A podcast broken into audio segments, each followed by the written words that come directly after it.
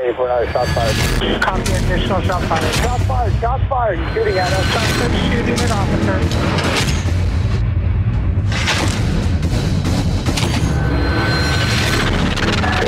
Down. He's at the base of the stairs. White t-shirt, white male. All right, folks, it is a honor and a privilege to welcome our newest guest, Tom Wolf, to the show. Tom is a deputy sheriff with the Parker County Sheriff's Department in Texas, and Tom has a remarkable story to share. Uh, Tom has 10 years in law enforcement and seven years as a SWAT team member. Uh, he's also assigned to the patrol division. So, without further ado, let's introduce Tom and uh, let's kick this off. So, Tom, you want to go ahead and introduce yourself and where you're from? All right. Um, yeah. Um, uh, born in Fort Worth, uh, raised here in North Texas. Um, been working at the um, sheriff's office out in uh, Parker County for a few years now, about eight. Um, been on the SWAT team for seven. Been assigned to the sniper unit for about six years. Um, I'm a firearms instructor. I'm a field training officer on the patrol side, and uh, an instructor for all other things involving law enforcement as well. So, um, man, just you know, really got a passion to learn and keep teaching, and um, hopefully through some of my uh, my experiences and um, you know, we can uh, make the collective a little better and a little stronger and a little more prepared when they uh, go out there and do their work. Yeah, and, and we appreciate that. I mean, that's why all three of us have, uh, you know, we started this podcast um, for the same mission, right? Like we want to make people better in the law enforcement community.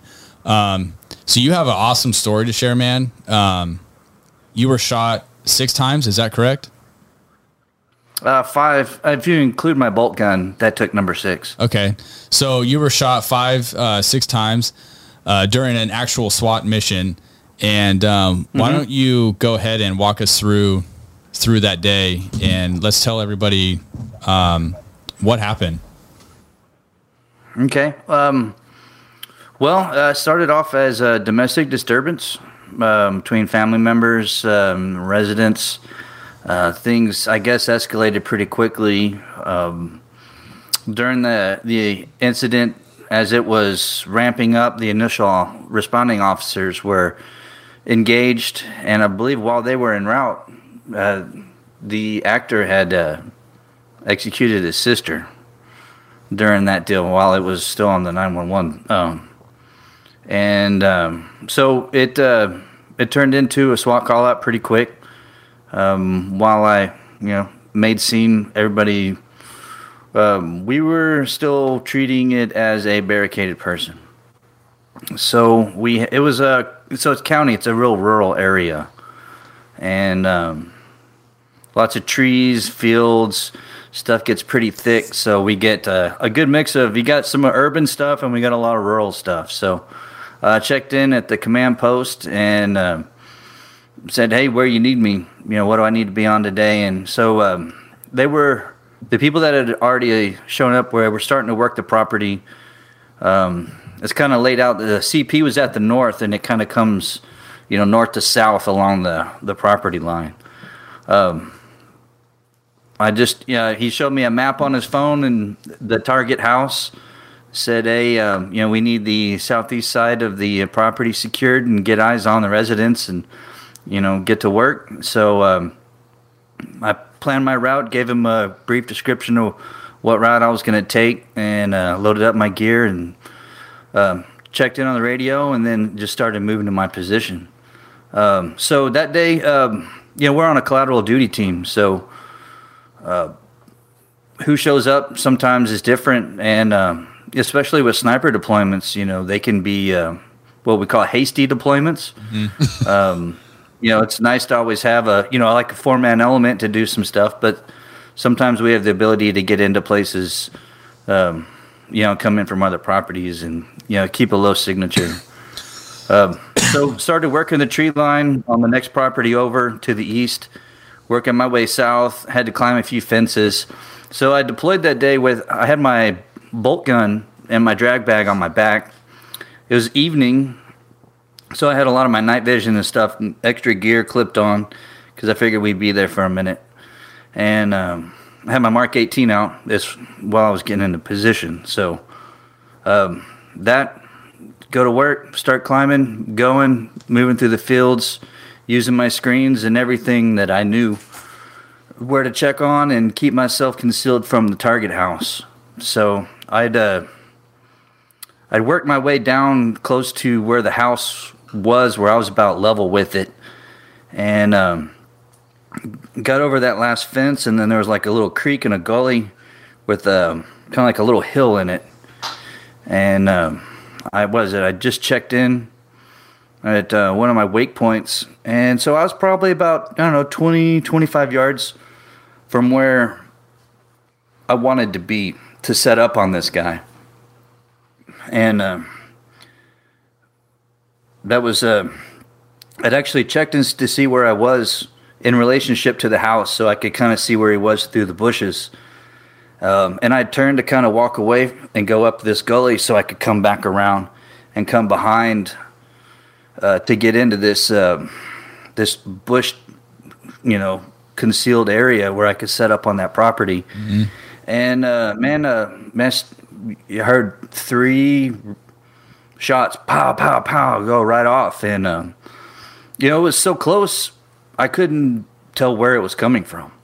Um, of course, my initial thought was, you know, get on the ground like I did and start checking myself, and I, you know, I found the one of the rounds had gone through my waist, right at the top of my uh, my butt, and um, so it was kind of, you know, like holy shit, like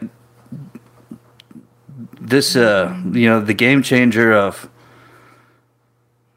okay, you know, this is here. Um, I no longer have the element of surprise. You know, I'm yeah, kind of struggling to figure out why I'm gonna, you know, what I'm gonna do. Uh, so you know, I got on the radio and uh, let them know that I'd been hit. Um, and so I was kind of laying down in this little gully, and there was all this like trash and leaves and everything, and uh, I still had all my my stuff on my uh, my shoulders. Um, when let's see, I'd gotten to a point where I was trying to figure out where he was or how he found me because I'd done everything. I mean, we were, it was July. It was what July 9th, 2020 in the evening, you know, clear sky, lots of veg and uh, you know everything that I had been trained to do I was doing and I couldn't figure how he knew where I was except that he had to drop on me. And um, so I mean this you know kind of like seconds or minutes kind of thing. Um, uh, a second volley rang off. I was working my comms, and um, I I have my button on my my plate right here on my chest. Yeah. And so I'm kind of laying down on my left side, and I come off of my button, and literally my hand is, you know, right in front of my face. And the first round from the second volley went through my hand, and um, you know he kept shooting. It was kind of like a slow cadence fire and uh, he just he kept I I couldn't get any lower, but I kept trying to become one with all that dirt and you know leaves on the ground. So I knew I'd I had the the one round through my waist, and uh, and I had the one through my hand, and uh, when he stopped shooting, I got you know back on comms and let him know where you know that I'd been hit again. Um, I had taken another round uh, in my chest that had come down. So he was actually hiding in the bushes that I was going to set up on him. Mm. And um, there was probably about three, four feet of tall grass and veg. Um, and I was on the other property line. So he was actually, he'd probably heard me. Um, I think um, they said I was probably within like 15, 17 yards of him he had an AR-15. Oh shit! Wow. And um, so, um, it, eh, you know, it's it's just kind of uh, the you know the ultimate uh, humbling moment of what to do when you're like, man, I can't the guy has the drop on me. Yeah. I, I'm like I have, I've been ambushed. You know, I I just taken a round through my hand inches from my face. Um, you know, at that point, it was time to go. If I stayed there, he was. I was, you know, certain he was going to kill me. Um, you know, I figured, got my straps loose on my bolt gun and dropped some of my gear, and um, I grabbed my uh, Mark 18 and I just started crawling out of there. Um, you know, I fully expected him to come and finish me off, and uh, so I'd crawl, crawl a little bit, then I'd roll over, and I'd put my uh, you know, lay my rifle, uh, you know, on my stomach, and then kind of check my sector behind me, and then get back on the comms if we had to do anything because I was staying in communication with command. There was a rescue team that had been uh, put together that was converging on my my position, and you know, I didn't know. I didn't. Um, you know, every time he was shooting, I couldn't. It was instantaneous between the rounds impacting and the sound. And at that point, you know, he's inside that 50 danger close. You know, he's not, you know, a further away. I don't hear rounds coming through leaves and veg and all that stuff. So I heard later that there were 14 rounds. I took um, five. So I ended up one off of the back of the head on my helmet. I, the magazine on my plate carrier took one, um, took one in the chest, uh, where there's still a bullet down here, um, and then one through the hand, and then one through the waist, and those were the through and throughs. Um, my bolt gun that was on my back took another one right to the through the magazine to the chassis. Mm-hmm. so, um, just kept crawling. I felt like I had crawled a football field, but you know, turns out it had probably been like you know 30, 40 feet, but there was a little hill and an embankment. So I'd crawl and then flip over and check. And, uh, you know, it's kind of one of the things that still haunts me is knowing that that guy was still there. He had still had the gun. He still knew where I was. I didn't know about the, I knew he had already shot at the other guys, but, um, man, it was just, you know, it was, it was hard to uh, get over the fact that I couldn't return the favor because I couldn't see him. Yeah, he was concealed in all the bushes and under a tree and everything, and um, I never had any target indicator or anything to work with. So if I had stayed there, I had to go, and uh, I didn't want to. I mean, it was just time to keep crawling and keep going, and the guys finally found me and got to where I was, and they grabbed me and we got out of there. Um, they did a quick check and then I got tossed in the back of a pickup and then we went and did some Dukes of Hazzard shit through some people's properties and they, uh, you know, they got me to the care flight helicopter and got me stabilized. But, you know, the whole time, um, you know, uh, even when all that, it was still like I still had something to work with. I, you know, I, I still got this, you know. Remember the one that went through my hand? Uh, you know, I wiggled my thumb a little bit, and it was kind of like, well, I'm not taking my glove off, but you know, we'll deal with that later. I still got work to do, so yeah, um, it was just time to wow, time to go and kind of deal with you know what we could for the rest of it. So that's that's crazy. Uh, about how long was it before your the rescue team or your your first partner got to you after the, the first volley? Was it a few minutes? Less than five. Yeah, less than five. Less than five. So, I mean, to some people that might seem like not that long, but that's got to seem like yeah, it's a like, long time. Like five hours, probably. It probably felt like. yeah, it felt like an eternity. I mean, like seconds turned to minutes, and um, you know, it was you know surreal in some of the moments of like, okay, you know, this this is happening but you know, there was never. I don't really haven't you know the fear or you know worried about doing it. I was still I was still there. I don't I don't know how bad that one off the back of the, my helmet rattled my noodle, but um, I mean the whole time it was just calm. It was just go to work, do what you can. If if I can't be successful at this position, then I have to find another position to fight from. If he's got me pinned down, I have to get out and get to a better position. I mean, And and you you didn't know where he was basically this entire time, right? Mm-mm. That that's that's got to be pretty tough on its own. Yeah, I mean, so going back just a little bit for me, um, like tactic tactics standpoint. Um, obviously, at some point he exits the house before, assumingly before you guys get there, right? Or, Yeah. or is that unknown at this point? Like at some point, obviously this dude freaking exits the house while you guys are either getting there or on your way or, or whatever. But he's obviously not in the house when you guys are getting set up in position and you're thinking he's in the house. yeah, So, from a tactical standpoint, I mean, shit. Obviously, he knew what he was doing, right? Because uh, he knew that you guys were coming. So he's he's setting himself up in a almost like in a uh, Overwatch position for himself. Yeah. no, I Um, mean he had a perfect.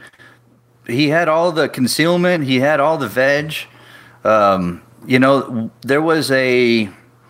You know, sometimes in the back of county, and there's people like throw their trash and there's old stuff and appliances, and uh, there was like an old piece of refrigerator or some type of something that was that.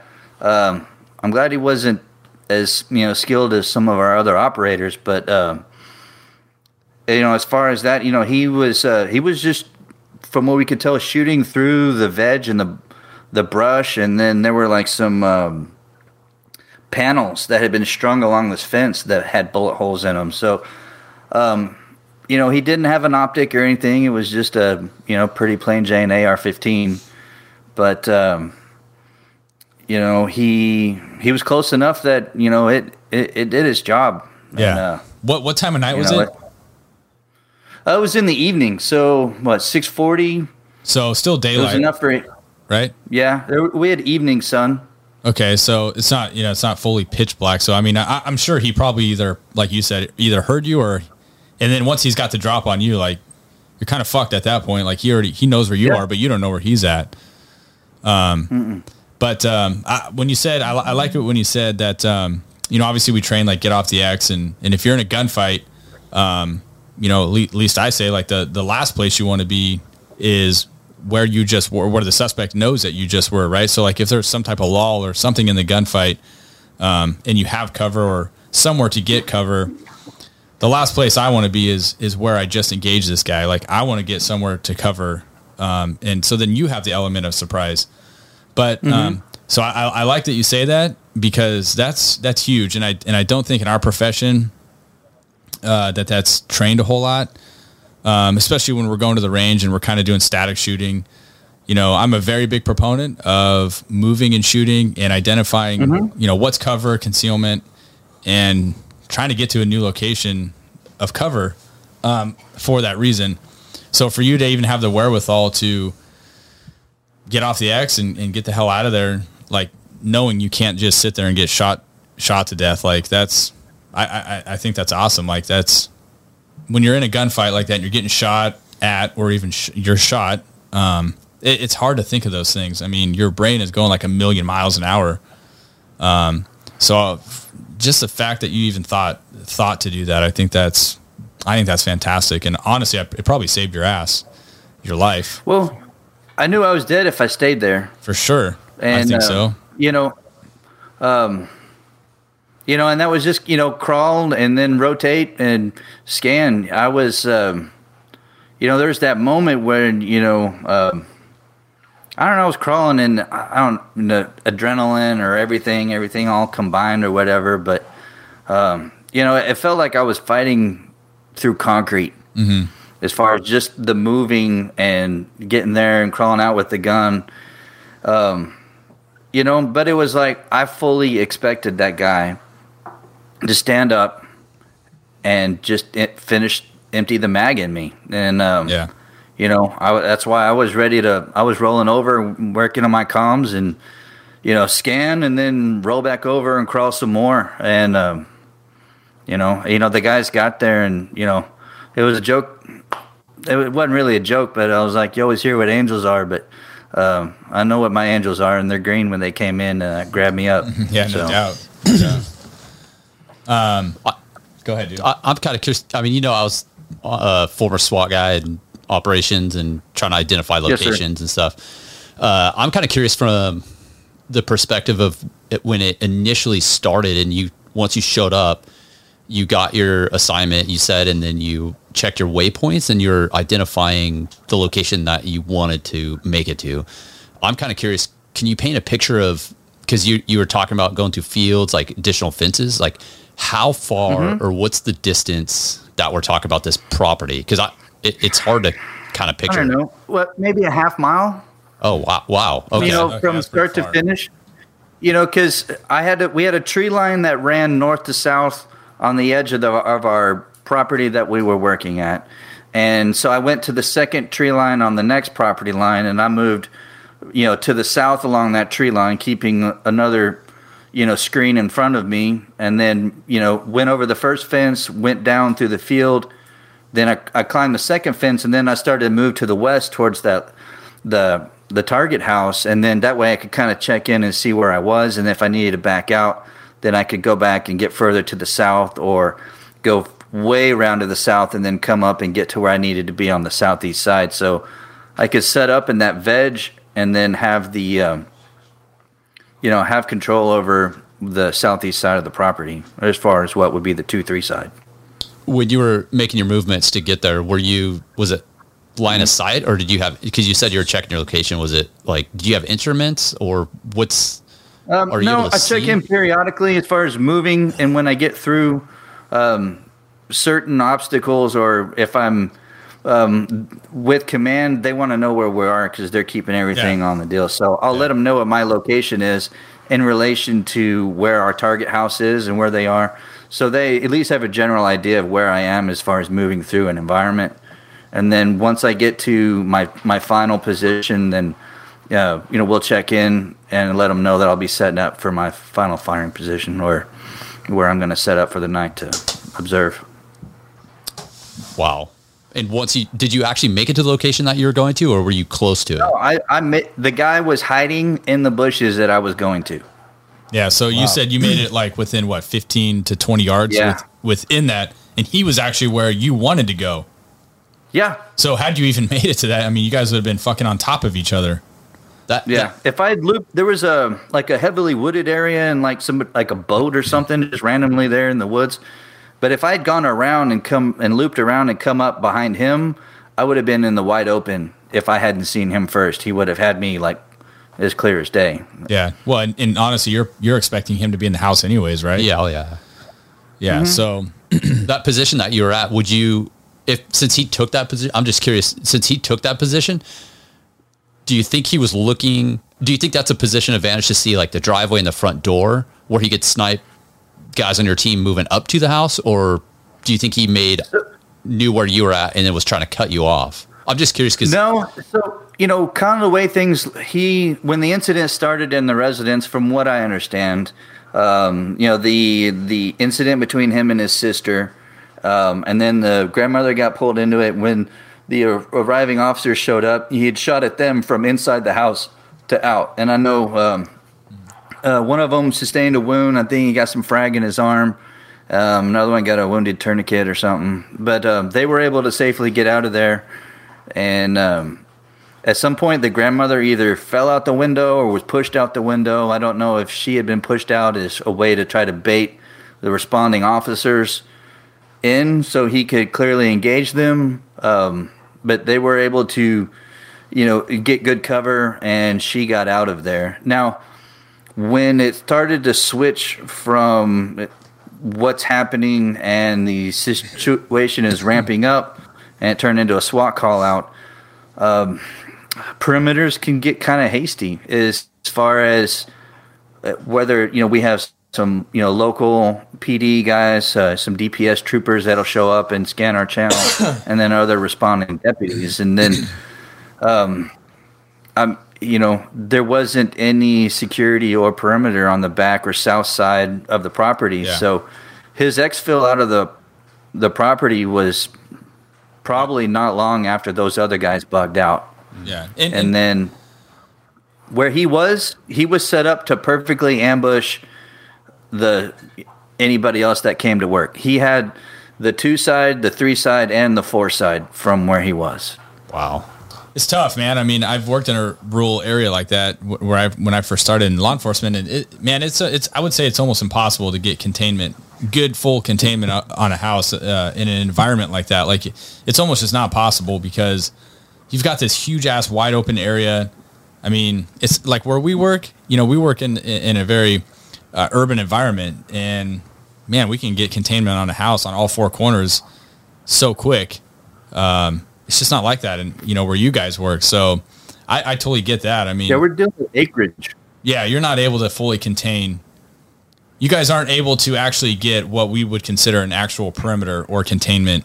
Um, it's just not not really right. feasible. Well, when the team gets there, then a little different story. Yeah, I mean, once the team gets there and we get all assets set up, then th- then we can secure it and then take the next levels as far as what they're going to do operationally. But Right. man, it's really really sketchy in those moments up until we can get all of our assets there on the team side. So we, you know, everybody's under the same umbrella with what's what's coming down from command and team leaders. Yeah, And and you guys are uh, you're an ans- it's like a, it's not a full time SWAT, right? As far as Right. you guys, We're, all uh, have, it's a part-time team. So you guys all have other duty. assignments and duties. Mm-hmm. And then, um, so were you working that night, or- or how'd that work? Do you come from home, or how'd that work? Yeah, we're on a call out basis, so um, we respond from wherever we are. Right. were you at home when that when that call came out? Were you at home or were you working? Yeah, well, when I got the page out, no, I was at home. I was uh, actually in my swimming trunks in the Home Depot parking lot getting ready to buy some uh, fertilizer. No shit. That's funny. That's funny. So what's the what's the average response time? I never got to go swimming that night. Oh no, you didn't. No. Go ahead, dude. What'd you say about response time? So what's the average, you know, response time for you guys to, to get a, a team together and and be at a call like that? We tried to be there in less than an hour. Okay. Um, you know, if certain, uh, if some guys are on duty, you know, we'll have you know SWAT assets there right away. Um, you know, uh, command and team leaders are you know pretty close, but um, depending on the nature of the incident, you know, we try to be there as soon as we can. So, you know, sometimes 30, 45 minutes. You know, hopefully it's not longer, but um, you know, we uh, we have guys that come from all around. So yeah. Right. I, I venture to guess your your county by area is probably pretty big, right? Yeah. yeah, we're what 930 square miles and some change. Yeah, that's Yeah, that's- Nine hundred nine square yeah, miles. that's pretty big. Yeah. And how many how many deputies in that area? Like how, how many's your Well, yeah, we get uh, uh on our minimum on shift is six. Oh wow. Did you say your minimum And, on you know, duty it's a six? north and a south district, so Yeah. So you guys you know we're, we're as far as you know numbers are getting better, and uh, you know we're getting where you know nine and ten, you know per shift is is a good thing, and it's been a goal for a while, and um, you know as things grow in the county, you know the the deputies' ability to you know keep doing their job gets better and better. So Yeah, we uh, you know around here in, in Ca- Northern California, we have a lot of counties that are set up like you guys, and that that's a lot of deputies considering um, where we are. A lot of sheriff's departments, sorry, sheriff's offices. I don't want to. We we got educated on that. Um, a lot of sheriff's offices around here, they don't. They only have like three, four deputies, you know, man. And you're you're on your own, dude. Yeah. Like you're you're in an area in the county where, dude, your backup is like 45 minutes, hour away. So to hear you say that you even have six, yeah, 10, sometimes yeah, that's that's pretty good, man. I mean, that's I'd say that's pretty solid, you know, considering you know your environment. But Well, um, you know, what three or four was our minimum when I, I came on there. You know, and it's the county's grown a lot. Um, I think uh, it takes a different mindset. It takes a different individual, and um, what's between the ears to know. I mean, you can be a, a you know a wrestling master or an Olympic shot, but if you don't know how to talk to people, um, Oh yeah, you know, that's Dude, key. it- you, I think- you, I think you got to really know how to I mean, like you're saying, you know, your backup could be 15, 20 minutes away running code. So Yeah, and we say that every. I swear we say it every every episode. Like communication in this job is so big. Like uh, even if you work in an urban environment where we work in the city, um, it doesn't matter. Like you have to be able to, to talk to people and, and communicate. Um, you, you just can't treat people like shit, especially where you guys are at. Like you you talk to somebody like that, you're on your own. Like so. It's not even. It's not even talking to them like shit. It's even. You can't even talk to them robotic. know, Yeah, you it's just got to be a human, right? Like, talk to people like Yeah. a human. Yeah, I, I mean, we run into it a lot in in our areas with. Uh, Yeah, we you do know, too. Urban areas, you get these cops that are, you know, they're, they're super cops or they're cops, and super cops in their own minds, I guess. Yeah. and they're just very yes sirs, no sirs, which, which I- I bet you in Texas gets you a little bit further than it does around here. Um, you know, sometimes the we sirs. do have try to have some hos- southern hospitality, but All right, Tom. So uh, let's get back to you. You're you're being obviously life flighted out of there. Um, like, what's going through your mind at that point? I mean, are you in some like serious pain? Can you feel anything? Uh, what's going through your mind?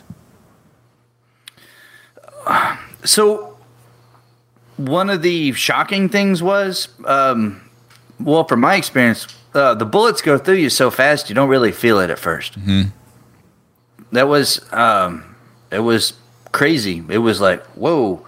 I mean, when the one hit my bolt gun or went through my waist, I mean, I felt a little tug, but I never felt the one that hit my chest or my head.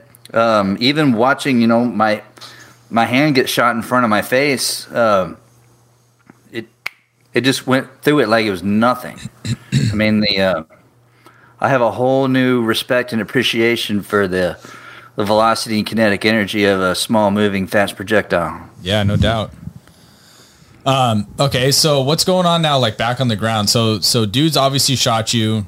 Um, they rescue you out of there. Walk us through or tell us what happens with him and the rest of your team. Okay, so um, command put together a uh, a hasty rescue team. Uh, what six guys? Uh, basically said, "Go get Tom." Um, everybody started kind of converging on that location. Um, you know, we had uh, armor moving stuff like that around the property. Uh, they were able to uh, locate where I was and uh, get to me. Um, you know, they had two guys step up, do security, and other two grab me, and um, you know, we got out of there, and then we got to the truck. Uh, when I got to the truck, is um, was I don't know. It was kind of like I, I felt like I, you know, I finally found a safe place, and um, but I was also I don't know if I was going at that point. The shock was setting in because like the strongest memory I have was being in the back of that truck and just staring at that Rhino liner in the back of Joe's truck. Um, I mean, I was out of it to the point by that time that I think there was for two weeks. I thought somebody else was in the back of the truck with me. Um, you know, at that point, you know, uh, uh, Mister Mister Big Sexy, uh, Mr. Lewis was uh, so he was helping me get my my armor off and you know, kind of doing some initial triage and stuff. Um, you know, and I I don't know. I mean, I kind of found that comfortable place where you know, he had to smack me around and, you know, tell me he had to get me ready. And he was like, um, you know, I, I think he, he told me later, he's like, I got to get you, got to get you fixed up so we can get back out there. And apparently I got really pissed off and I was, you know, a few expletives aside, uh, I was like, we're going to go get this guy. Yeah. Um, and, you know, he said at that point, you know, I was going to be all right. Um, I was, you know, still pretty, you know, pissed off about not being able to return the favor, but, yeah. uh, we got to the the helicopter. Um, and at that point, like we got loaded up. That for to me, that was a um, that was a very catalyzing moment for that experience when I was like, "Holy shit!" Like this was not the way I wanted to get a helicopter ride. No, you want to look out the window, yeah. not up. Well, funny you bring that up. Did you get a So- chance to look out the window? Yeah, I mean, I did everything I could to distract them and tell jokes, you know, to look out the window. So about that time of day, we were flying over one of the lakes, And of course, you know, they're like cutting my favorite pants off and had, you know, one of my, you know, t-shirts on and everything. And I was like, wait, wait, wait. Like, sir, you have to sit down. You have to lay down. I'm like, I want to look out the window. and so, um, you know, I think I, I called, I called Sabrina at that time and, you know, just let her know I'd been injured and where I was going. And, uh, You call her from the call. helicopter? Yeah, I was, I was like, Wow. telling jokes and making phone calls. I, uh, you know. Jesus So, Christ. anyways, ab- about when we were over the the lake, I w- it was a really really nice view. You know, evening sun, everything, lake, people are out, it's July on the water and everything. I wanted to look out the window, so I was like, "Wait, wait, wait! I have to tell you something. I have really something very very important to tell you." And they're like, "What? What?" And I was like, "You know, they're I didn't even know about the one in my my chest at that time." They look, I have to tell you something. And they're like, what? What? And they all kind of stopped. And I was like, what do you call the moisture that develops between two bodies in Arkansas? they're like, And they all kind of stop and I look Yeah. at each other like, what? And I was like, relative humidity. and they just they started laughing and they were like, lay down, get out of here. Like, what are you doing? That's you know, it's like, who is this guy telling jokes? Like, we're trying to work on you. And I was like, I didn't know. I just wanted to look out the window on the helicopter. So, how far are you from a hospital? That I, I mean, obviously you're you're getting in a helicopter, so it's it's not around the corner. I'm guessing. Oh, what? Twenty minutes? By, By air? By air. Okay, so that's yeah, twenty that's- minutes by air. You're probably about at close to forty-five plus in the vehicle. Oh wow. So yeah, that's you're you're doing life flight for sure. Then at that point. yeah, yeah. I mean, shit. Especially when you're shot, like you don't have a choice. I mean, I think we have um, in most cases it's probably 15 by vehicle to like one of five trauma center, three trauma centers in our area. Four. Yeah, I mean, we have them everywhere around us. Yeah. So we're, we're lucky. But so what happened after uh, they load you up? Did some of your teammates stay behind and finish the mission, or or kind of walk? Do you know what? No, like, they just let them go. it's like, well, It's a- we're done here. they're all they all wanted to ride in the helicopter. They're like, hey, we Yeah, want to check out the, the lake. They're like, we want that. Yeah, we want the view. They're Dude. just like, yeah, Yeah. no, we, we lost this one. Let's Especially go. the feel-good juice. So what happened after that? I mean, walk, walk us through that. They stayed on scene, and you know they just kept working it. Um, you know they finally got everything set up. One of the things we found out later was that um, not long after you know the subject had um, engaged me, and I had been injured from that. That uh, at some point he had um, shot himself Okay. and uh, and terminated that that part of the deal, which um, you know they they worked the structure, and then uh, at some point there was time to um, our assets had been on duty for enough time that it another team that we have a uh, mutual aid agreement with they came in and assisted with the rest of the operation but They, they ended up relieving I mean, you guys. it was it was a, a day long deal Oh yeah, I bet. Yeah. So Mark just asked, uh, did that did that SWAT team end up relieving your SWAT team and then kind of conclude concluded the whole ordeal? Well, I mean, it was not concluded for a while after that. Um, the guy had set a fire inside the residence, and at some point, uh, it finally got enough momentum that it, it finally kept going, and the the house ended up burning down at some point during the night. Um, so I guess the next day they were they were going through and checking everything, and uh, you know there were some uh, that weren't accounted for, and then they kind of expand their search and uh, he was located in that, that position where he had engaged me from. Okay, so up until they actually located him, did did they not still not know where exactly where he was? Mm-mm. Wow. and then the house burnt. Mm-hmm. Wow. All the way to the ground. So you guys basically watched, or they they watched the house burn, but still, I mean, you obviously can't go up and do any type of a rescue for anybody inside because you don't know where the guy's at. Right. Man, that's wild. I didn't I didn't really I guess I didn't really realize they didn't know where they had no idea where he was. Do you guys not have like air assets or drones or We did. He was um, he was heavily concealed Okay. in Yeah. the veg. I mean it makes sense. I mean we know I mean, they didn't find him until they almost stepped on him. If that tells you No shit. how well he was concealed. Wow. And then was did he end up shooting himself Yeah, in and this they- the same we had air assets and drones. Okay. Okay. Did he shoot himself in the same location where he ended up shooting you, or did he actually ma- Yes. move? Oh, he did. So he. bi- Okay.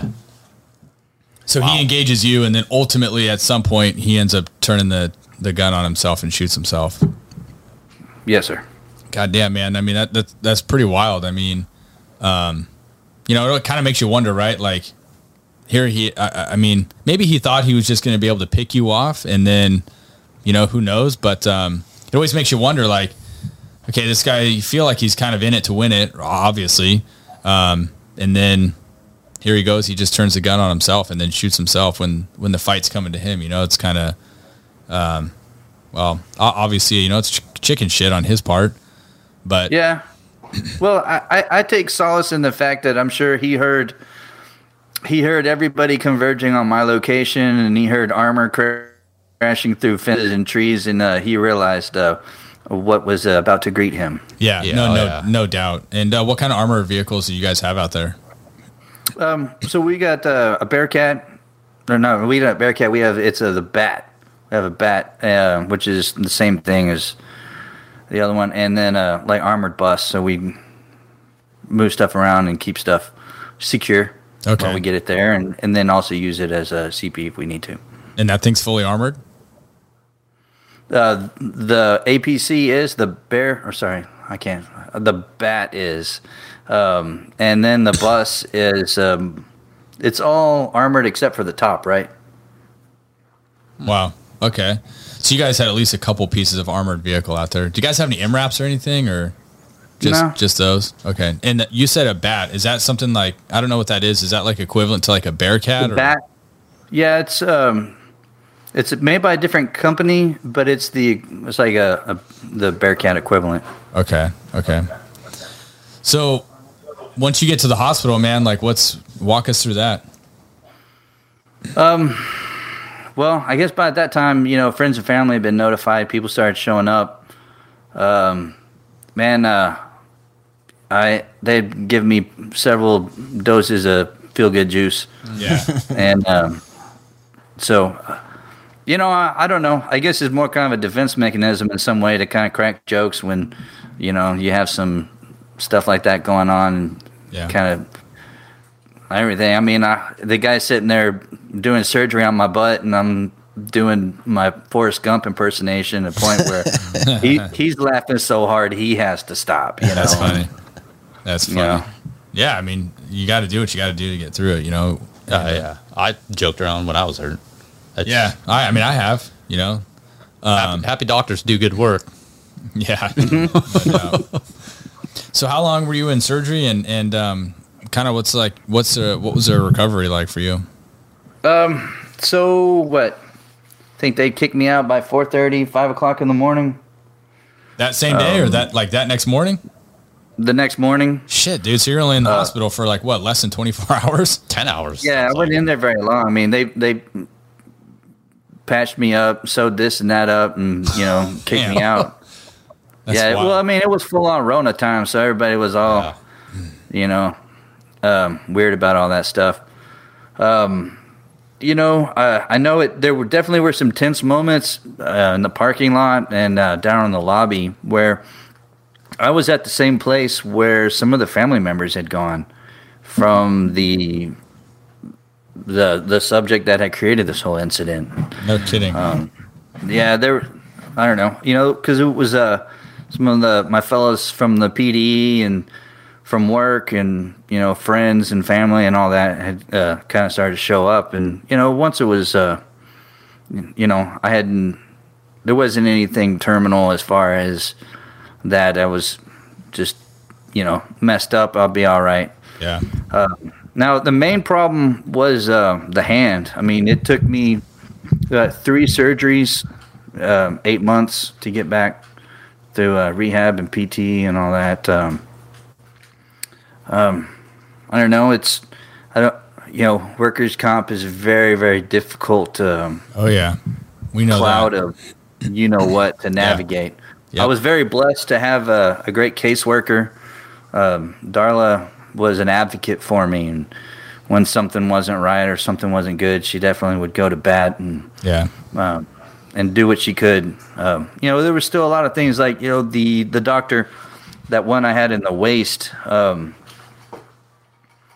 you know, I go to a doctor that's in the system and approved, but he refers me to a trauma and wound center and surgery, and then it gets denied. And then you know I'm at home for the next two and a half months with you know my wife pulling gods out of my butt and repacking it every couple days. So Yeah, you know, man, the, you know, there's some things that could have definitely been handled a lot better. Yeah, I, and just to tap on the uh, workman's comp thing, you know, like I, I, I honestly, I can't believe what a joke it is. Um, I, I've had bad experiences with it. I think Mark, you've you've had bad experiences with it. I don't know if you have, but man, everybody I know that has to deal with workman's comp is like it, it's a nightmare. And We got to do an episode on that to help people. yeah, it really is, dude. need It to. is. Yeah. It is. It is asinine the the the process of the whole thing. And I mean, dude, you're talking about like people that are seriously injured or wounded or having having issues. And mm-hmm. it's like, why are you, why are you making it more difficult for for those people? Like, I've never understood that. And if there was one thing that I could change in our profession, it would be the streamline of of how workman's comp is dealt with because dude it's a fucking joke and hearing it from you too i mean you're It in a is. different state i don't get it i have no i don't understand it i don't get it it, it just doesn't seem like they are on your side or i don't know man like it's just anybody listening to this podcast right now who's had to deal with it i, I guarantee you they're thinking the same thing like it, it's a joke um It's But it infuriating to hear that.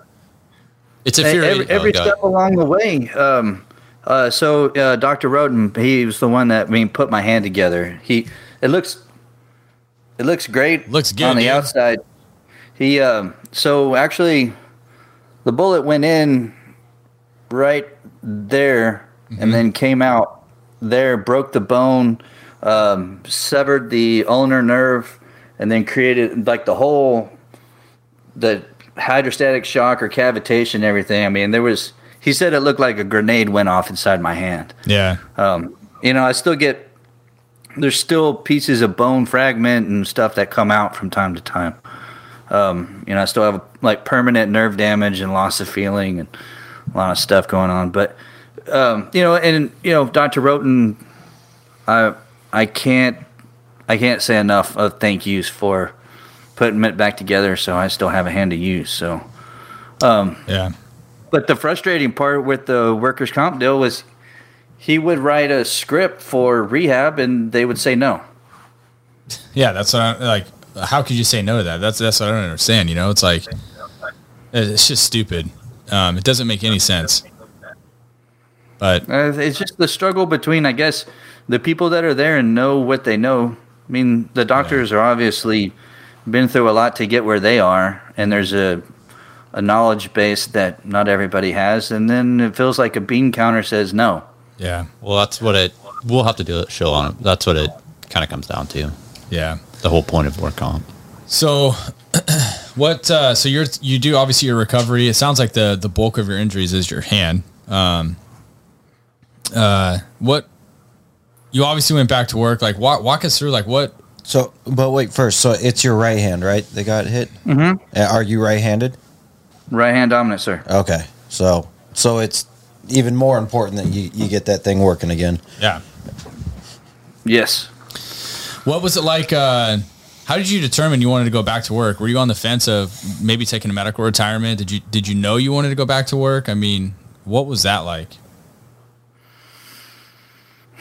Uh, the retirement thing never really crossed my mind. I mean, I remember sitting in the wheelchair, you know, when they're kicking me out of the hospital, and I'm, you know, I'm, I'm kind of going through the, the realization of how everything has changed, and you know, looking at what mountains I had to climb just to get back to work and get back to my team. Yeah. And how long did that take? About eight months. And then after that eight months of rehab and stuff, you end up going back full duty? Mm-hmm. Yeah. Yeah, full duty, and then uh, went back, uh, got on the team, got training, and got back on my quals, and um, back, you know, just you know, and some of the the other things were, um, you know, just I um, grossly misunderstood how many uh, mountains there were to climb, you know, and what I had to deal with, you know, between my ears. Yeah, and that's that's what I want to get into is um, mentally, you know, how how did it affect you? The roller coaster was pretty bad. The you know first while, um, you know, some days were okay. Uh, some days where I was the biggest piece of shit that ever walked the face of the earth. Um, I failed, and I felt like I had let my team down, and I let everybody down by uh, not um not getting my end of the job done, and them having to come and get me. It's it's my job to go and get them, and uh, you know, do my job and get the bad guy, and um, it, it's it was a very humbling thing to come to terms with that um I was the one that needed rescuing that day. Yeah. What um man, I mean do you think that mental roller coaster started when you went back to work? Did it start prior to you going back to No, work? I mean, you it kinda- was it was right away. Yeah, because I want to Um, know. I want to know like what what was your mind frame like? You're going back to work. Like, where's your head at? Um, you know, I've shared my story. Uh, you know, I've been involved in obviously you know four shootings, and it's like, uh, I always went back to work pretending I was cool, but like in the back of my mind, I, I had some issues going on, and I just I hid that right because I don't know. It was just like in our career, it's just like we don't talk about that stuff, and I didn't want to feel like I was being a sissy or something. So for me personally, like I know that when I went back to work, um, I would portray like I was all good, but then, but, but in the inside, like it, obviously I wasn't. Um, Were you kind of feeling the same way? Like you wanted to try to hide it from people? Um, well, I mean, so many of our things. I mean, uh, you know, we see a lot of the horrible stuff in life that a lot of people don't see. So I think you know where I was going with that was just kind of the we get conditioned to compartmentalizing a lot of things. Yeah. Now, where I was, uh, yeah, I mean, it was bad. You know, the nightmares.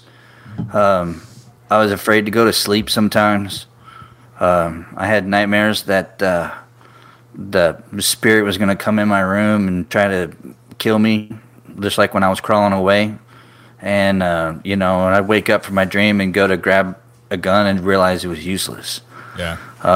you know there was um lots of reliving it you know the the sounds the smells um, even you know some you know days the pain um, is it was a big part of it um, you know and a big part of you know my support system had been my dad um, didn't really matter where I was uh, good days and bad days you know he had always uh, you know, he, he knew me, and uh, I think in a way better than anybody else did. And Yeah. um, you know, he every day he helped me uh, crawl out of that ditch, and I ended up losing him very unexpectedly. Me and my brother did.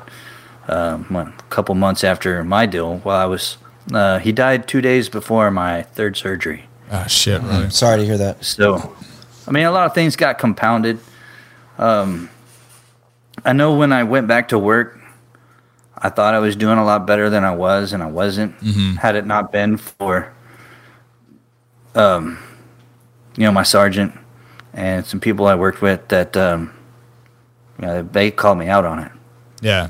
Yeah. Sometimes, dude, that that's what it takes. I mean, uh, people notice that different uh, change about yourself, and when you're not, you're not acting right or whatever. Like sometimes, and, and you know what, man? Kudos to to him for calling it out because a lot of people won't, and they'll watch you struggle, and they won't say anything, and then next thing you know, you're you're spiraling. You know. Um, I think it's awesome, dude, that somebody would call you out on it. And then the fact that you lost your dad, I mean, did you take time off of work after that, or did you try to just kind of push forward, or how'd No. that how'd that work out? No, he it wasn't a good situation. There was a lot of um, there was a lot. He had um, there were a lot of things that we had to get organized and get taken care of. Um, Yeah, you know that that's been a whole different struggle and fight in its own. I mean, not even just dealing with the that loneliness of you know you know my buddy's not there anymore. Um, that um, you know my brother is uh, lives in another state, and there was a lot to um, finish up and take care of. He he didn't have a will, so um, the learning curve's been pretty steep as far as what goes on with uh, the legal system and probate and attorneys and Yeah. um, all this other stuff that I mean, I mean, I had to learn the hard way. So Yeah. Yeah, and you were dealing with the, your your own stuff at the time too. So, you know, it, it's just it's a testament to you and and everything. Um, you know, it's it's interesting how some people think that when you go through a traumatic incident like you went through, that you know that's what that's what you have to deal with. And yeah, that is what you have to deal with it. But you have to deal with life too. Like life throws you curveballs every day. That you know you have to deal with that, which compounds and sometimes becomes bigger. I, I, I, you know, I can say so. Like the little things, um, can get blown out of proportion in your own mind. Not that, not that this was a little thing or anything, but um, you know, no, I mean, I get where you you know, are coming you know, from. Things, things that aren't aren't big to some people, and that's not this by any means, but other things get blown up, and uh, you know, people look at like, oh, why why are you acting like this? And you're like, well, um, obviously, it's it's not just this instance; it's it's everything else that I'm dealing with. Yeah. Yeah, you know the the days that you know you're, you know you know things are okay, and you know you just power through and go to work, do everything you need to do. But and then you know there's the days or you know those moments where you know uh, I don't know how to describe it. Maybe it's like you're you're on like an emotional cliff, and uh, you know you can be driving down the road and just you know see something and you're talking about those little things those little things are exactly what sometimes end up pushing you off of that cliff Yeah. Right. Well, I I think too is if people that have not been in a significant or had a significant injury at work sometimes can't fully relate. It not just injury like events, I guess it'd be easier to say because the stuff that happens at your work, you go to work, it happens, and then now you bring it home. And like you said, your I, I think you said it was your girlfriend or your wife, it literally has to clean bandages out. And like the pain that's associated with it, the time that it takes, the difficulty of you moving around, and then you're dealing with your buddies, your sergeants, they're calling you, checking in on you, and then you're dealing with doctors, and then the work comp system, and there's so much involved with one incident at work dramatically affects your life.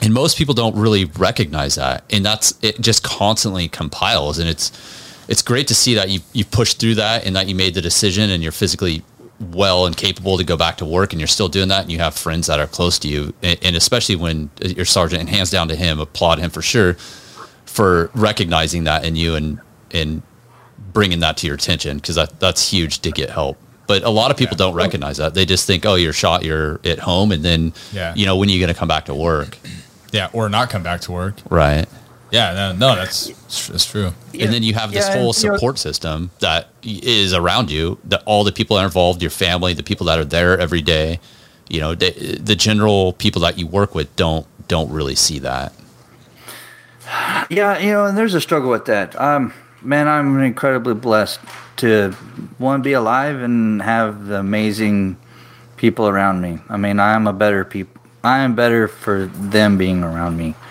Um, you know, been to a feel like I've come back from being past the edge in some ways. Um, having to deal with a lot of that internal struggle and um, you know just fighting that darkness. what what is Um, when- what, what is that Dar- are you is there are you angry are you in, in pain are you just like what have you some- have you been able to identify that Um, I mean, you know, some of it is, you know, just you know, being in pain all the time. We, you know, my leg, my back, and you know, my hand. Um, it kind of changes depending on what we're doing. Um, it's just uh, some of the frustration of knowing that that stuff will never be, you know, back to spec. Um, yeah, you know, I'm you know back to the roller coaster ride. That's that's really been uh, uh, as hard as the fight was to go through the surgeries and the rehab and the pain and all that. Um, the the mental, the fight has has really given me a new perspective and understanding. Um, there was a there was a day I was kind of uh, I was out spotting. I was still had my hand all immobilized and everything, and my buddy he wanted to go shooting, so I figured I could I could sit in the chair and look out a spotting scope and at least call and you know help him out with what he's going so we can get him ready. Mm-hmm. And uh, I just remember hearing you know there was a shot that went off that I wasn't ready for mentally, and uh, man, it, I it you know it was that little trigger. Everything everything came back, um, and uh, so, you know some of that gets better. Um, I just um, I had no idea that something could imprint every moment of your day as much as something like that, where um, some of those memories are so graphic. Even when you're awake and you're conscious and you're, you know, going to Kroger to buy, you know, chicken and broccoli and a six pack of beer. And, um, you know, there was a part in, uh, what was it, Marcus Luttrell's book where mm-hmm. he talked about, you know, hearing, you know, his Mikey and then him standing with his back against the wall with his fingers in his ears and, you know, and, um, having a new understanding or for you know for my incident i don't see how it compares to some of the stuff they've been through. I mean those guys need a medal just for being alive and getting out of bed every day and being a human being. I mean i, I can't imagine what they have to go through. Yeah i mean shit dude. When you talk about you know like uh, you went out hunting and you know heard a gunshot go off and you're you were not mentally prepared for that and and um, how that probably scared the shit out of you. And I know exactly what you're mm-hmm. talking about. Um, you know, the nightmares and stuff like, um, you know, dude, I, I think those are all things that that doesn't go away. You know, um, you kind of you have to learn to live with, learn to live with it.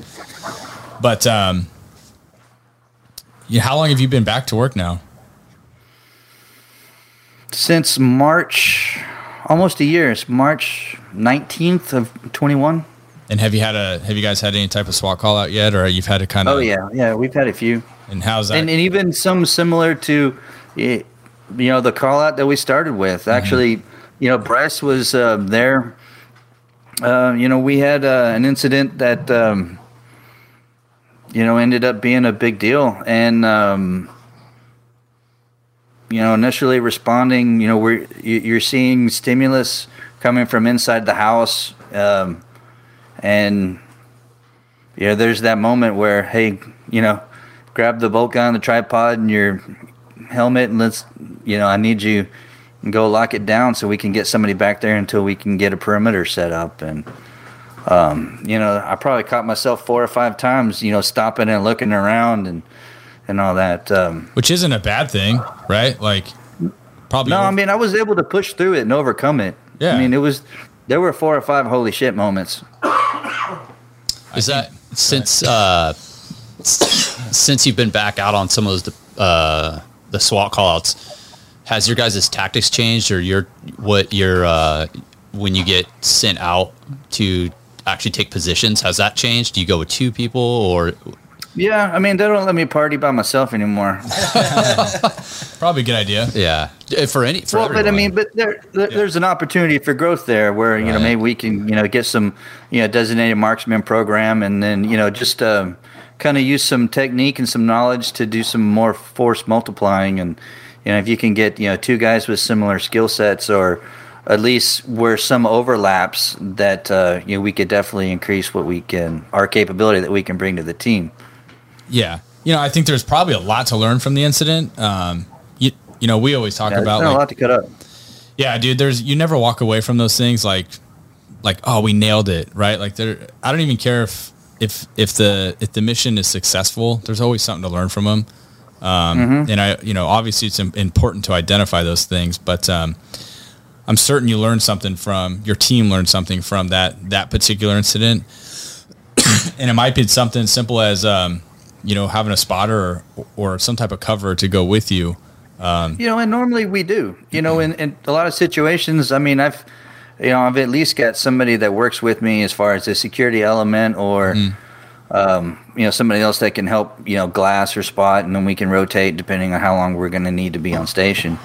Um, you know, sometimes, you know, I get a four man team and we go set up a, a perimeter, and you know, as long as you know the nods still work and my radio gets out, you know, I can deal with you know the the crazy hogs charging out of me from the pergola. I guess we didn't take that them into con, uh, into Yeah. account, but uh, that's funny. Wow, that's well, wild. Yeah, dude. I mean, shit. Honestly, I'm I'm glad that you're able to um, you're able to go back out and do that. And after everything you went through and and losing your dad and all in the same time, and then being able to go out to a, another SWAT mission and push through it, and even like you said, like there was those oh shit moments where maybe your body's telling you like, hey, I don't want to do this, but you're like, no, we're we're fucking doing this because you want to get past that, right? I think that is so Oh, crucial. yeah.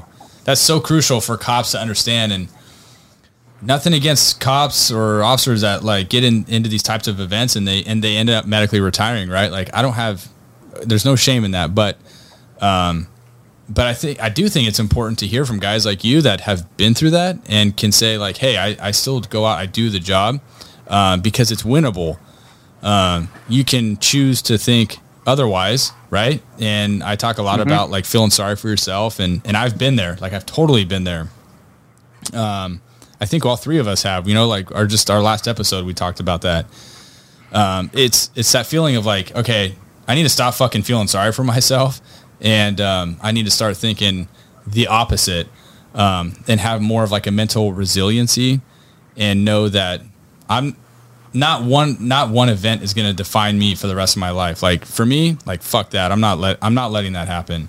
Um, clearly, neither of you um, or anybody else on your team for that matter, because that's that's traumatizing for everybody that's a part of that whole situation. Even if they weren't directly involved in it, if they were there, like it's impactful to them because you're their friend, you're a teammate. Um, it could have been any one of them. Uh, so I know that it's impactful for everybody there. Well, so, and and not just there. I mean, you got to think of your spouses, significant others, family sure. members. I mean, spouse is huge. Like I, I'm sure she still deals with her own issues with it. Oh yeah. oh yeah, Every day you go to work, probably. yep. Well, I mean, if she hears the SWAT pager off, there's normally like an oh shit that comes right after, and it's not me, because I'm like party time, and she's like oh shit, Yeah, you're like fuck yeah, it's time to go. Yeah. I mean we we it's time to go. Yeah, we live for those, right? Us, us- any SWAT Live- guy you live for that pager to go off. We, Yeah, no doubt. You know, I want to go and do my job. and, Yep. You know, I mean, a big part of me, you know, leaving what I used to do before that and going into this was um, just an opportunity to help on other levels that I would have never been able to help people before. So, Yeah, And, and for uh, our newer listeners to law enforcement, especially here in California, a pager is a, Yeah. is a little small box, and it uh, it just kind of goes off. You can't call from it. yeah. I feel like we need Yeah, an there you go. explanation to some people. Yeah, yeah. now, now it's all text messages and stuff. Yeah. But, um, we Yeah, still we refer to it use, as a uh, SWAT page. Yeah, the yeah, we just we call it the page. I mean, we're not. You know, you're not sending some like random, you Yeah. know, one zero one one one code or anything. Yeah, nine nine one one. Oh shit, it's an emergency. Yeah, no, but seriously, dude, like for your wife, you know, it's like, um, I think it's important for you to to tell her, and, I, and, I, and I'm sure she knows this, um, is that every day you go to work, or if you guys go to a SWAT call out, or whatever the case is, like she should know that you're you're going to be on your A game all the time. Like you're going to be safe. You know, you're not half-assing anything. Um, and quite honestly, dude, like we've we've lost friends. Um, Billy's lost a friend in, in, in gunfire at work. And um, I think we just have to tell ourselves that uh, when that shit happens, um, A, we died doing what we love, and, and B, like, we fucking did whatever whatever we can, right? Like, um, you know, we went out, um, you gave it your all. And I, I think that's super important to know. And I think spouses need to know that, that, uh, is that possible? For sure. It's obviously possible, but but I do want them to know that when you walk out that door, like I'm giving it my fucking 110%. Period. Um, and that should make them feel a little bit better. Uh, that's just how I think, right? And that's just how my my significant other thinks. And um, you can't control what happens. Uh, just you just got to give it your 110%. You don't half-ass stuff. You don't cut corners. Um, and what, whatever happens, happens.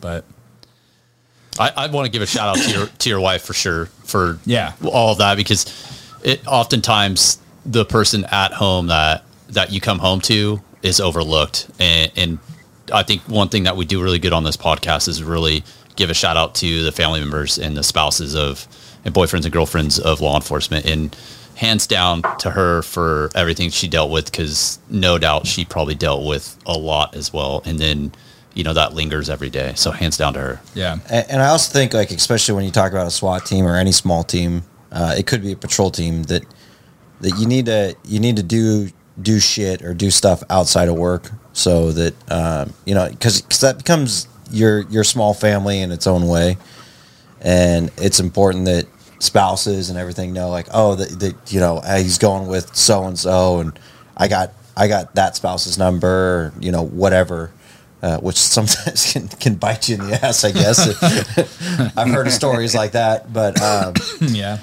you know, just just so that there's that trust. Uh, you know, like it's good to know that your significant other is going out there with somebody that you know and that you trust that will have their back, kind of yeah deal too. for sure Yeah, yeah. I mean, we're all kind of one small community, right? Just like the military, um, they do it, and we need to be doing the same thing. So, I think your story is fantastic, dude. I think, uh, man, I, I, I hope uh, I hope a ton of people get to hear it because it's kind of like that survivor story, right? Like, hey, I've been through this, I got through it, and look at me, like I'm still doing it. And I, I can't tell you, like, honestly, I can't fucking beat a dead horse on that enough. Like, I think that's so important Um, you didn't just give up. So I think your story. Well, stories. I mean, I, I'm I'm I'm just very lucky, and I'm I'm thankful for you guys and what y'all are doing, and is getting it out there. Um, you know, I know there's still a lot of work that I have to do on myself.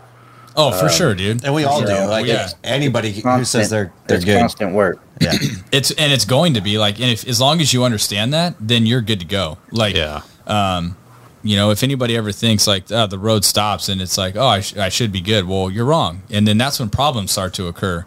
Um, as long as you have identified, like you have a long road to recovery, and I'm going to tell you right now, like there's some shit, dude, that's just gonna, it's gonna be with you forever. Yeah, you know, and you have to know that. Your wife has to know that, um, and your friends and, and department have to know that, um, and that's totally okay. Um, I think it's uh, equally important that when things probably start to fester for you, or or maybe come up in the future, um, you take care of it, and you don't just put that shit on the back burner, um, and then you just push forward. Um, that's, you know, I I kind of uh, go with the the motto of like you know for me like I, I live with my back against the wall because the only way to go is forward from there right? Like i'm not going fucking backwards. I, i've been backwards and i and i don't want to go back to that that place again and so you know I, I live with my back against the wall. You, you can only go forward from there.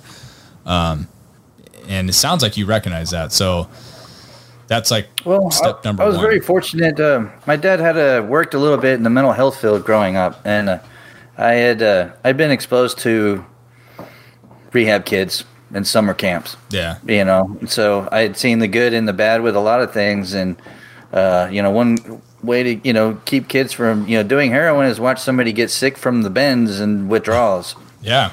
So. it's good But, uh, you know the the but the main thing that you can't run from is is you know what goes on between your ears and trying to make peace with a few things. Yeah for sure. Um you know i i you know i i guess i kind of long for what it was like to be normal where you know there weren't so many moments of my life every day that were consumed by that you know there's the good days and the bad days um yeah you know well i don't I, think know, well you're not normal of right? You're not nor- it's it's not it's not normal anymore. And I think everybody would attest to that. I'm not normal. me, me too, dude. It's all good. Embrace it. But seriously, you know, it's it, you're not normal, and you have experiences that most people don't have, and that's that's what you have to recognize and have the availability to share your experiences with everybody else and help other people. Um, that's where that's where you're not normal, um, right? So that that's important to understand. Before we end it, I want to, um, if you could offer anything to any of the listeners, law enforcement out there, um, you know what what little piece of nugget out of this experience that you've had you know, what would you offer to somebody?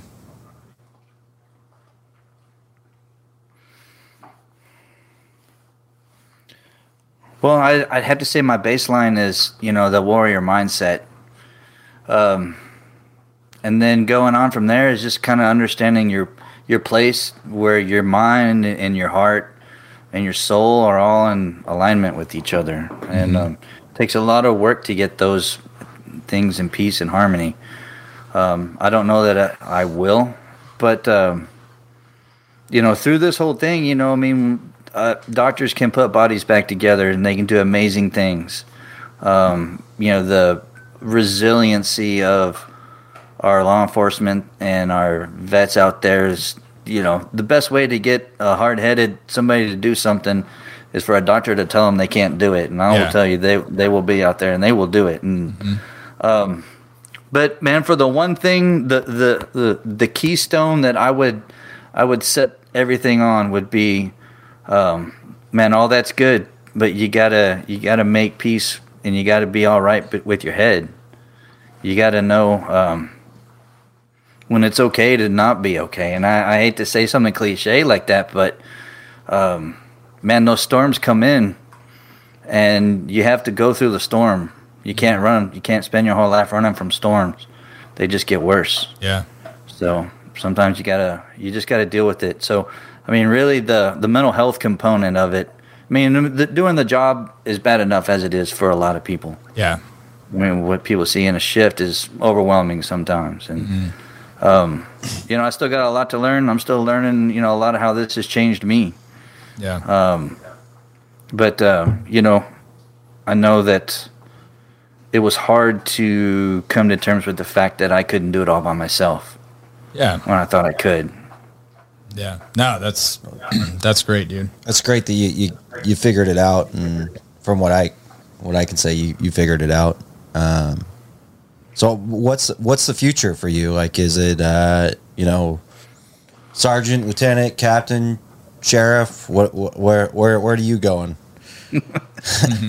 Well, Sheriff. Um, yeah, I don't know. I don't know about that. Uh, they probably uh, they probably have other plans for all that. But uh, um, no, you know, really, man, I've got to, you know, I got to make good on a promise I made to my dad and I made to my brother and family is getting everything squared away and right with, uh, you know, my dad's estate and making sure I can, uh, you know, help my brother out and. Um, you know, once I get uh, a lot of that stuff on the personal side squared away, um, you know, then I got to take time for myself. I, you know, I'll work five, six hours before I go to work and then work a 12 hour shift, just Yeah.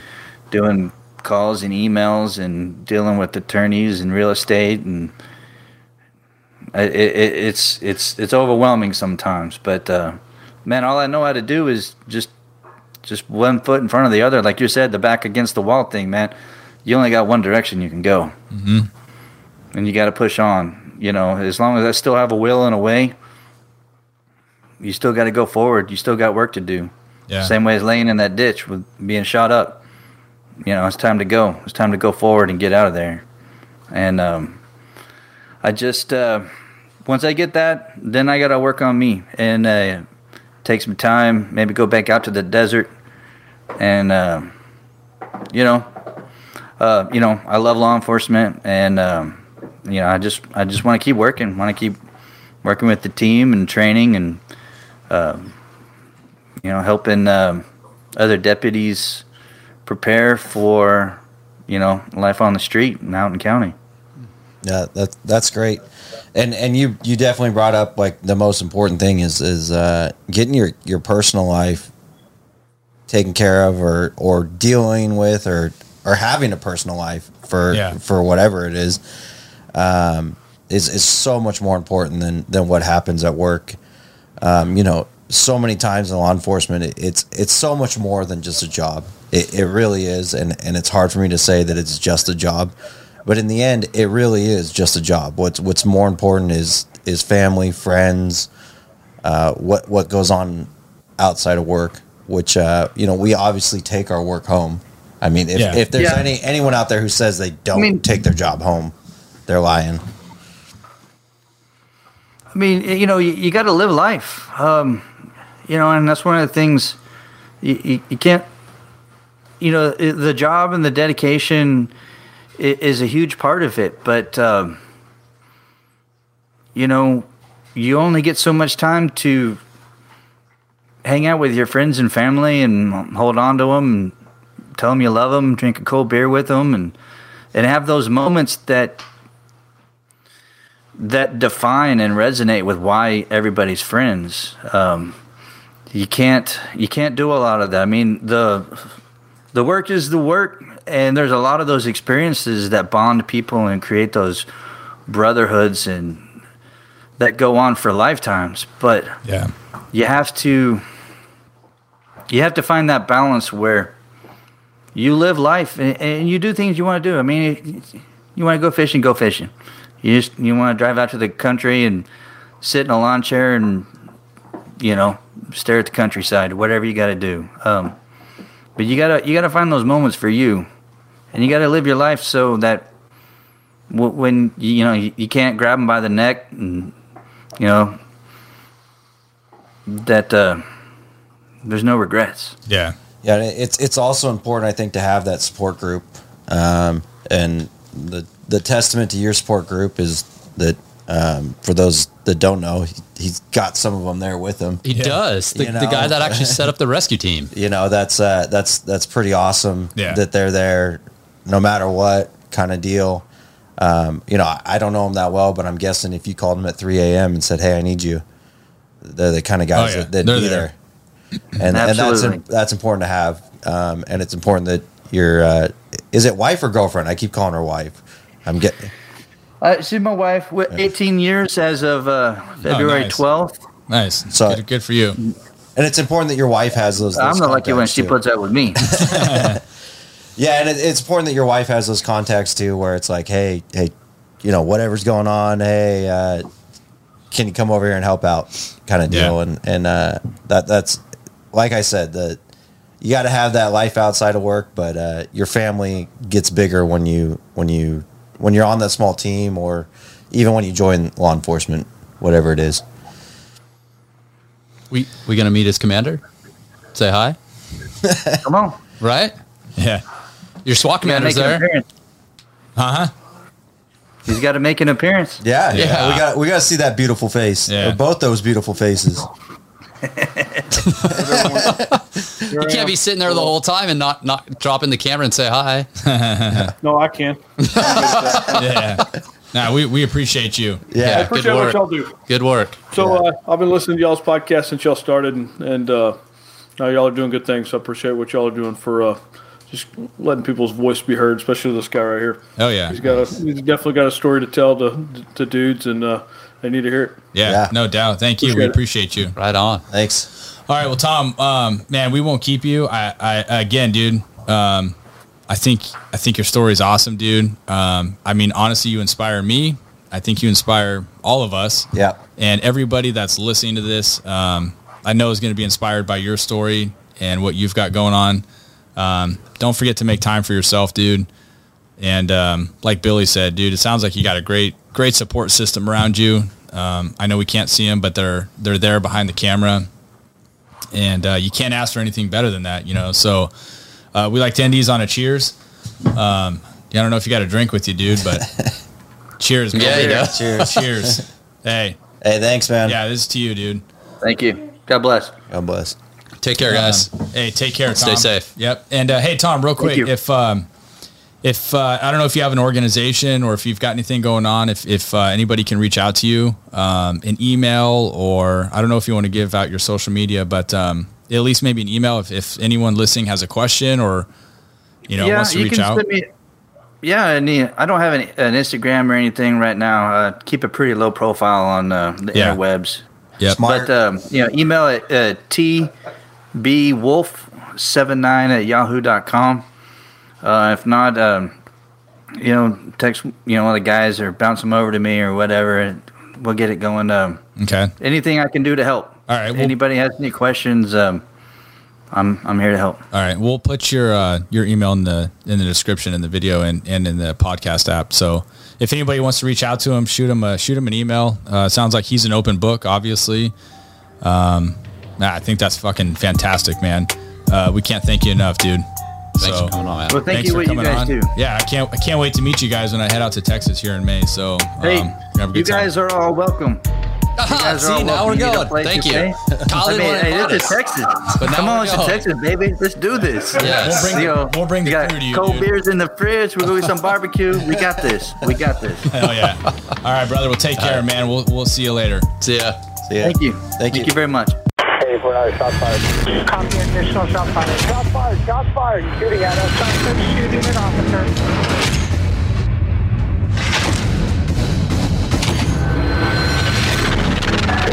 down. He's at the base of the stairs, white t-shirt, white male.